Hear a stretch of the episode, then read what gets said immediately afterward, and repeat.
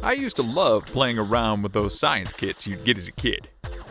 I also loved playing with creepy crawlers, but I burned the hell out of my fingers enough times to learn that the more educational fare was less likely to do me harm. That's not to say I didn't accidentally put my family in danger a time or two. My mom loves to remind me of a time where I conducted an experiment with one of these kits and damn near blew a turtle egg through the ceiling. Whoops. I loved that as I got older, those kits became more intricate or gross, depending on the manufacturer. One kit taught me how to make convincing fake blood with common household ingredients, so I did. And I staged a scene fake blood dripping down my arm onto a knife in the kitchen sink, and I waited for Dad to get home. I acted the hell out of it when he walked through the door. Dad, I think I made a mistake. I was not prepared for his reaction. He looked like he might faint, and I could see rare signs of panic in his eyes. I, uh, I guess I got him good? Welcome to my dad I'm Dad, a podcast for anyone who's ever loved and lost and seeks to make sense of those experiences. My name is Doug. Now, Maxine can really move. I mean, this kid is like greased lightning taking a trip down a well maintained water slide. While it's adorable to watch her crawl, take steps, and generally begin to carve out her own path in the world, we might as well begin each new day with Wipeout! playing in the background. Now, I follow that little one close, but not too close as she goes about the chaos of the day. I can almost hear her thoughts after we get done with breakfast. First, I'll crawl down the hallway too fast, catch my arm on something, and lightly smack my face into the ground. Yeah. Then, I'll fall into the sink just enough to wet my ass through my diaper as my mom or my dad attempts to clean my hands and body. Next, I'll Mission Impossible myself off the couch or other applicable surface, and for the pièce de résistance, I will stand with all the confidence I can muster, remove my hands from a stabilizing surface, and promptly crash my tuchus back onto the floor at exactly the moment my parents are sure I will take my first unassisted steps. All of this is well and good, and I can actually plan on it, so I plan for it. Max needs to move through the world to sort out the lanes with bumpers from those without. So I got pretty comfortable with being a little uncomfortable, and many weeks have passed with superficial injury being the worst mark she'd bear from her time here on Earth. Until it was an evening like any other. Max had shuffled her way down the hallway to visit Mom in the office. She took up her customary place behind the chair, and I thought very little of it. Soon she was standing next to it. Still, not a big deal. She was probably going to whiff at any moment, but she'd done it before and she'd do it again. And then, there it was. Regular as a Rob Schneider cameo in an Adam Sandler flick. The fall. There was the predictable crying, but this time it didn't stop right away. It kept getting worse. I was so sure she was fine that when Amanda came into the room, I reflectively said, She's okay. It wasn't until I let Amanda grab her and attempt to comfort her that I noticed blood. Max's mouth looked like something out of a Tarantino movie. My whole body went cold while I tried to stay calm. Eventually, the bleeding stopped and she was, of course, okay. But that image will be frozen in my mind for some time.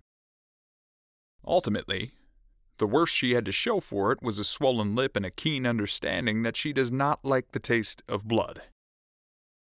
That evening, I learned that some things require more caution over time with a child, and that, unfortunately, you cannot win a battle against the inevitable. You gotta go with the flow, regardless of twists and turns. Dad did, and he had the scars to prove it. There were many things my dad kept around regularly. Toilet paper wadded up in various pockets for various reasons. A Maglite flashlight within easy reach. The previously mentioned pencil and notepad. But he was never in short supply of either electrical tape or superglue. Dad was an all purpose mechanic, so he was never far from a good old fashioned knuckle busting. A cut, a mild electrocution, or a finger smash. Now you'd think, given his tendency toward those dust ups during the workday, that he'd be more cautious on the home front. But you'd be wrong. A Venn diagram of Al Borland and Tim Taylor was my father. Actually capable, but also woefully prone to injury as a result of pushing things a little too far. He couldn't just watch as my brother and I tried out a mini dirt bike. He had to give it a ride. Directly into the fence he had installed himself the week prior. He couldn't just stand by as we tried to ice skate. He had to strap on some himself, skate around a bit, and fall so spectacularly that the cracks in the ice could be heard for minutes after. Oh, apparently, before I was born, he had a surgery. On his knee. He left the hospital and did a deep knee bend to test it out. He walked right back into the hospital a few moments later with a knee full of popped stitches. It seems like we Dordas have a particular proclivity for mischief. Fender benders, you might say. To quote one of young Ernest's teachers from Scared Stupid, we never knew when to quit.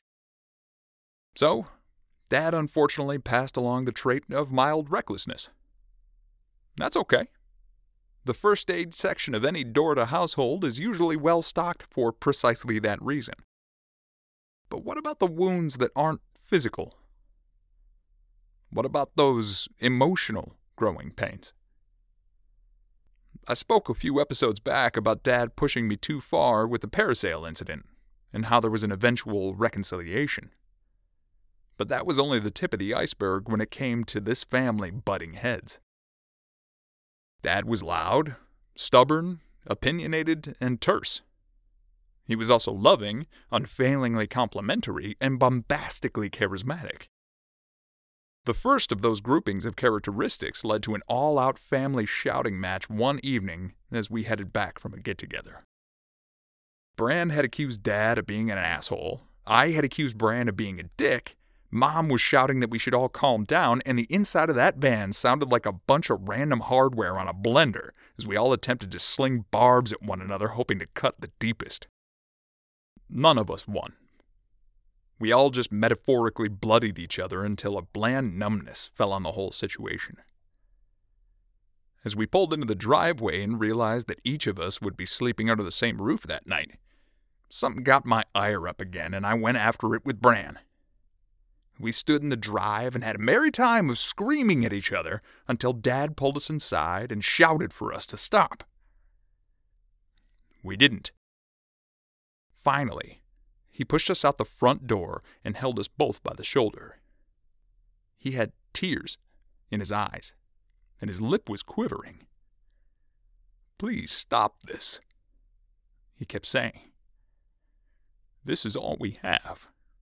This family each other. Now, seeing Dad, in his prime, strong and confident, shaken like that, stirred something in Brandon and I, and we reached a ceasefire for that evening. I'm not saying it was a magical fix, or that we never would fight or hurt one another again, but it provided a template for how to move forward in the future. If that bullheaded man we all loved could cool himself and come to a realization that we ought to work something out, maybe we could too. The years progressed, and Dad began to soften. There were more conversations, and less talking at or shouting at someone. We were all learning how to best be a family as he continued to learn to be the type of father I'd ultimately go on to remember him as. The emotional wounds of the past would always be there. But we began to understand there were metaphorical versions of electrical tape or superglue, and he began to apply them liberally to anything that hadn't properly closed.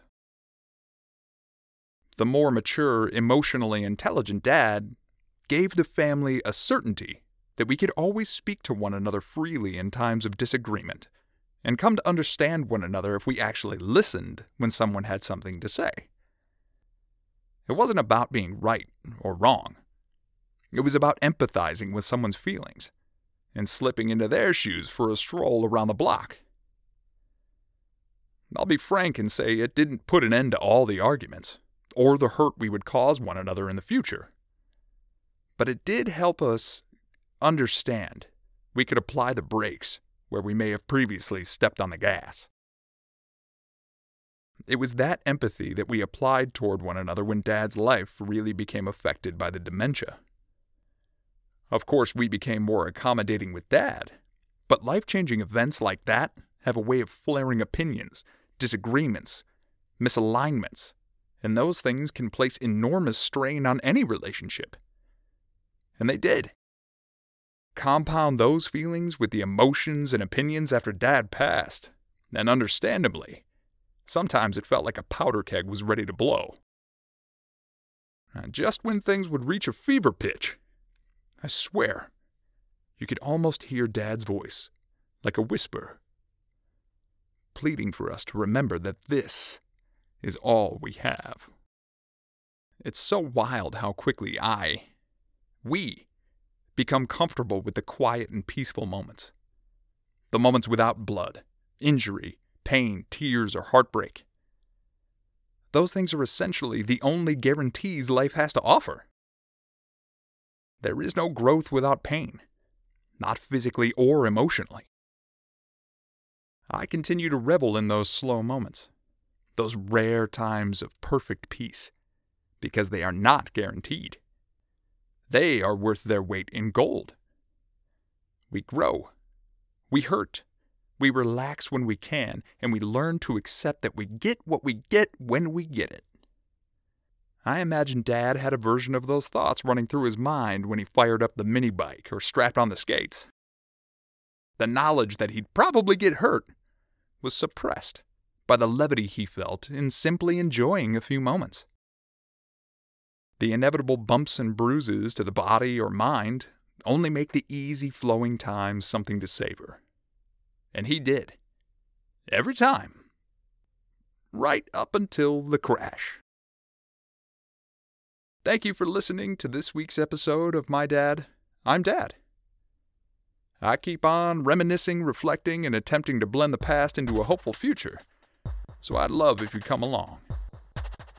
If you have any questions or comments, please reach out.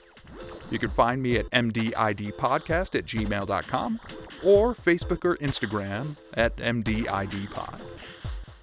Thank you as always to Andy Bird for the use of the music in this show. And here's a little Wally wisdom for you to close out the week. Dad was very fond of and applied often the phrase, where there's a will, there's a way. He might have deployed this nugget most often when using a zip tie creatively, but it most certainly can be applied in all aspects of life. I'll see you next time, folks.